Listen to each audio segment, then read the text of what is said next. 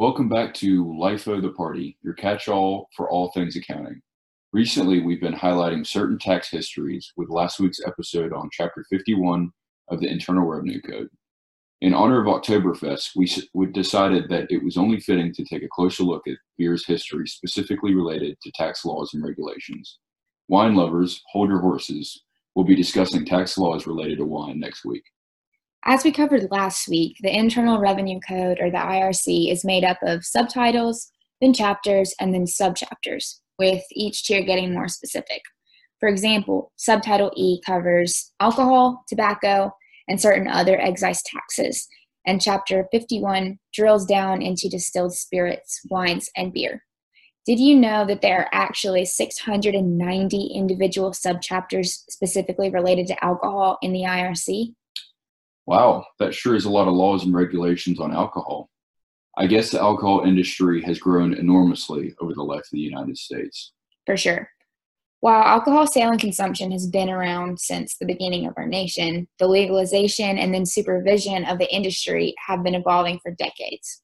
After the American Revolution, many people were actually drinking more alcohol than water since many of the water supplies were susceptible to contamination. Hydration is key.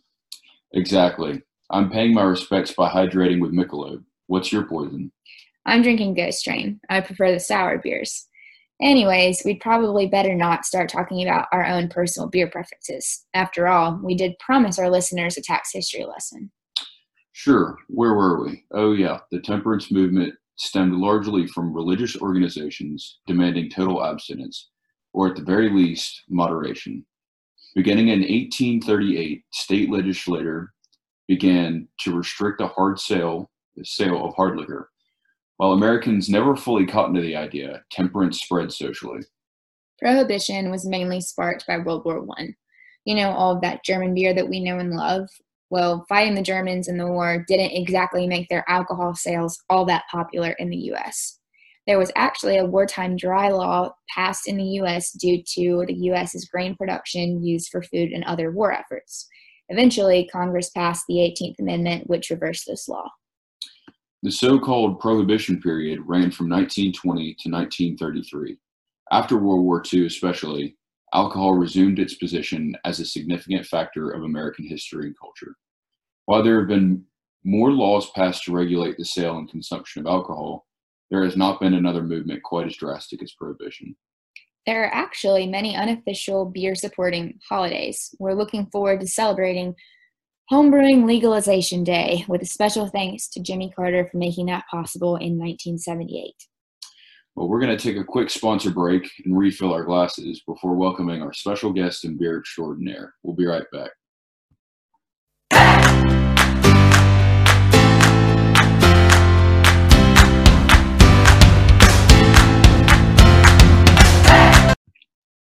Before we introduce our guest speaker, I think that we should spend a few minutes talking about court cases and other legislative materials involving either the sale or production of beer.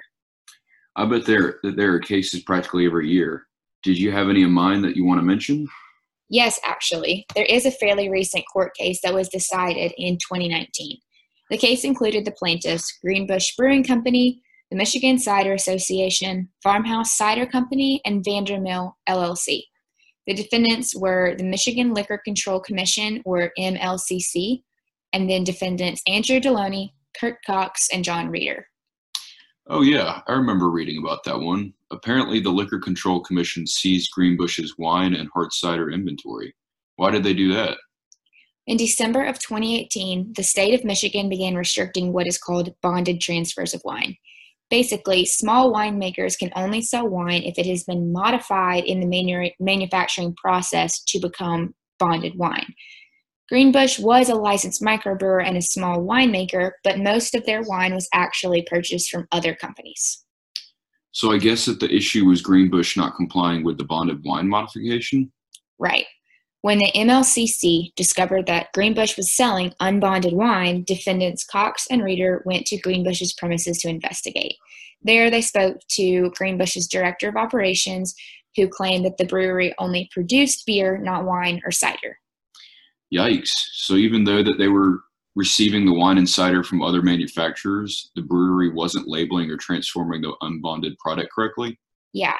So once the defendants determined that Greenbush was violating the recent law, they seized Greenbush's entire wine and cider property. Greenbush is seeking primarily a return of their inventory, and they're stating that ultimately federal law should trump state law, which they're actually insisting was vague. What was the decision? Well, ultimately, the court denied the plaintiff's motion. I see. I guess that didn't go well for Greenbush's business. It doesn't sound like it. While we're on the subject of legislative materials, are there any other cases that we should mention? Like I said earlier, there are cases in both state and federal courts that deal with sale, consumption, and transfer of beer.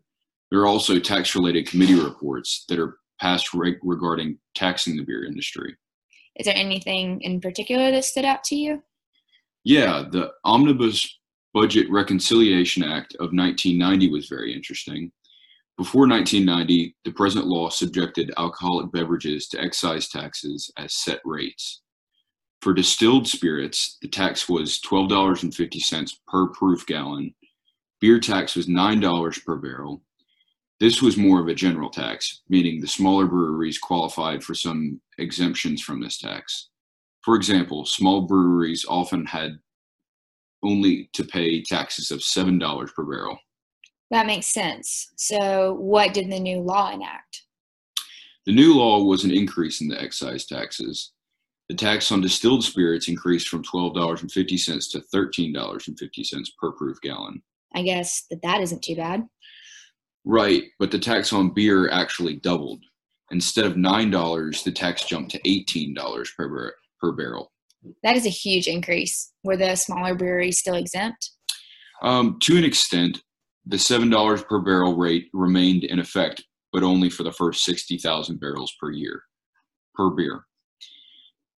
This impacted the domestic breweries whose total beer production was less than 2 million barrels a year. So ultimately, this helped out the smaller or local domestic breweries. I bet they were grateful for that. Well, on that note, let's take another quick break and then bring in our guest speaker.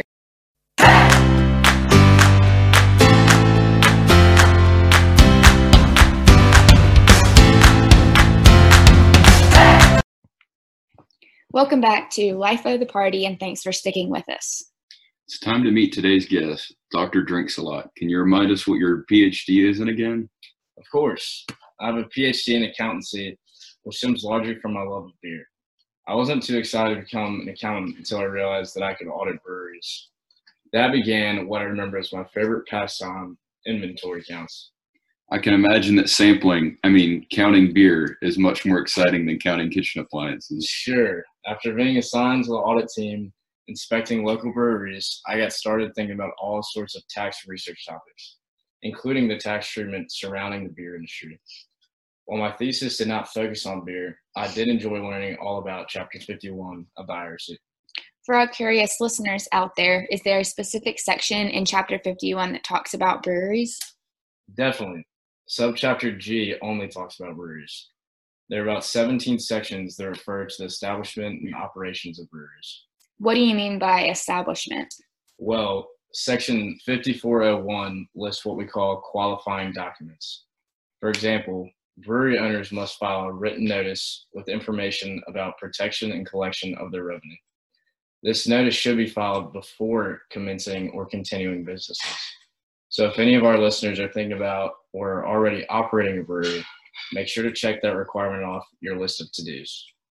Good idea. So they must file a notice. Anything else? While the notice's purpose represents the intention of begin the business, the brewer also has to execute a bond. Basically, the brewer is responsible for any taxes on his supplies, whether the beer is transferred from another brewery or exported and sold to others.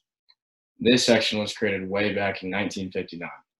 Originally, Section 5401, enacted in 1954, generally provided for this kind of thing, but as breweries grew in both popularity and frequency, the U.S. needed to provide more specific regulations. There have been a couple of amendments to this section, first in 1971 and again in 1976 and 2015. Wow, so the tax code really is evolving every decade. I guess that's intended to respond and adapt to current social movements and practices. Exactly. For example, many people must have had concerns or questions about what the code meant by brewer and brewery, because in 1971, Section 5402 was created to provide definitions related to the industry, and Section 5403 listed cross references within the code. These three sections make up part one of subchapter G. So part one discusses establishment and the rest are covered in part two? Correct. The code actually skips from section 5403 to 5411, which discusses the use of brewery.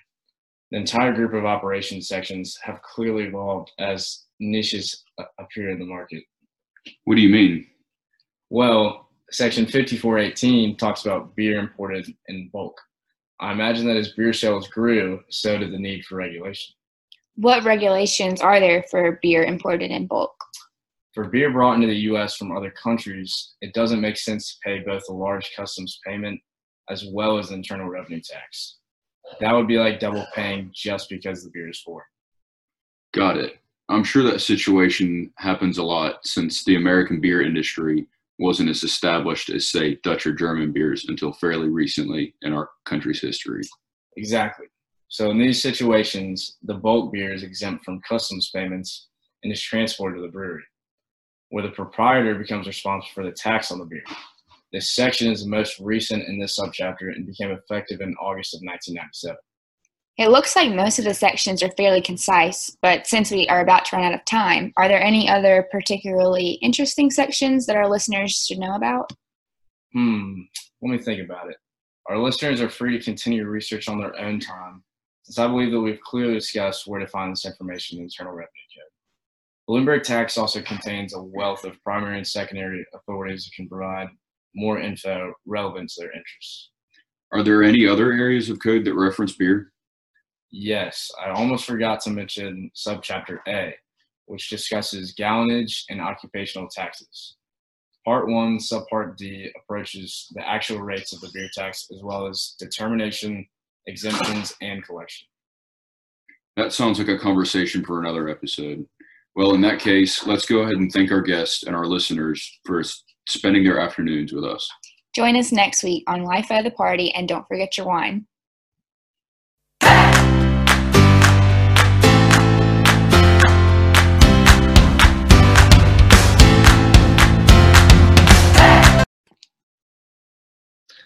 would like to give a quick rundown of all the primary and secondary authorities that we use before I leave. This will provide all of you faithful listeners a good reference to use if you're curious about learning more about the tax law surrounding this subject. The primary authority was Subtitle E, Chapter 51 of the Internal Revenue Code, Subchapter G, Part 1, which can, is composed of Section 5401, 5402, and 5403 and Part 2, which is composed of sections 5411 to 5418. We also looked at Subchapter A in Part 1, Subpart D. Apart from that, we had two secondary authorities, and that was the Tax Related Committee Report on Omnibus Budget Reconciliation Act of 1990 and our case that we investigated, which was Greenbush Brewing Company versus Michigan Liquor Control Commission.